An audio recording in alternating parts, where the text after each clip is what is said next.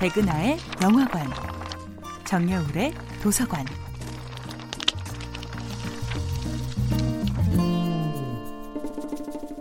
안녕하세요. 여러분들과 쉽고 재미있는 영화 이야기를 나누고 있는 배우 연구소 소장 백은하입니다. 이번 주에 만나보고 있는 영화는 봉준호 감독, 송강호 주연의 2006년도 영화 괴물입니다. 영화 기생충으로 2019년 칸 국제영화제와 2020년 미국 아카데미 영화상을 휩쓸게 되면서 봉준호라는 이름은 그저 대한민국을 대표하는 한 명의 감독, 그 이상의 존재가 되었습니다.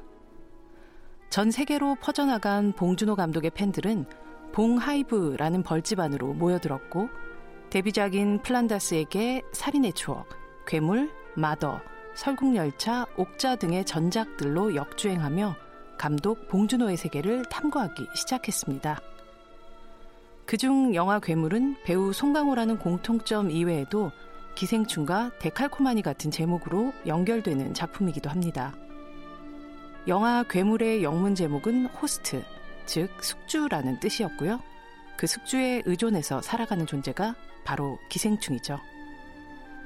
기생충이 집 한 채에 존재하는 상층과 지하층의 비극을 통해 경제계급의 측면도를 그려내는 수직적인 구조라면 괴물은 한강이라는 열린 공간에서 수로를 따라 사방으로 뻗어나가는 수평적 공포를 담고 있죠. 대학에서 사회학을 전공하고 모든 작품마다 사회적인 이슈를 다루고 있지만 봉준호 감독은 사회적 주제나 메시지는 부수적인 것이라고 말합니다. 늘 인간에 대한 관심으로 영화를 만들어 가다 보니 그 인간들이 살아가는 사회 이야기가 담기는 것은 그저 필연적이었다고요.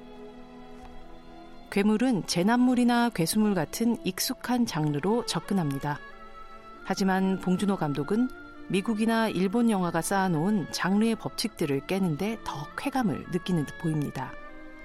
마지막에 괴물은 죽음을 맞이하지만 강두의 가족 중 누구도 영웅이 아닙니다. 어떤 구출의 카타르시스도 안겨주지 못한 채 현선은 결국 가족의 곁을 떠납니다. 가장 보통의 한국 가족의 비극을 통해 세계 누구나 이해할 만한 가장 보편적인 슬픔과 공감을 자아내는 영화 괴물. 봉준호는 가장 지역적인 것이 가장 세계적인 이야기임을, 가장 개인적인 것이 가장 창의적인 것임을 증명시킨 감독이었습니다. 백은하의 영화관이었습니다.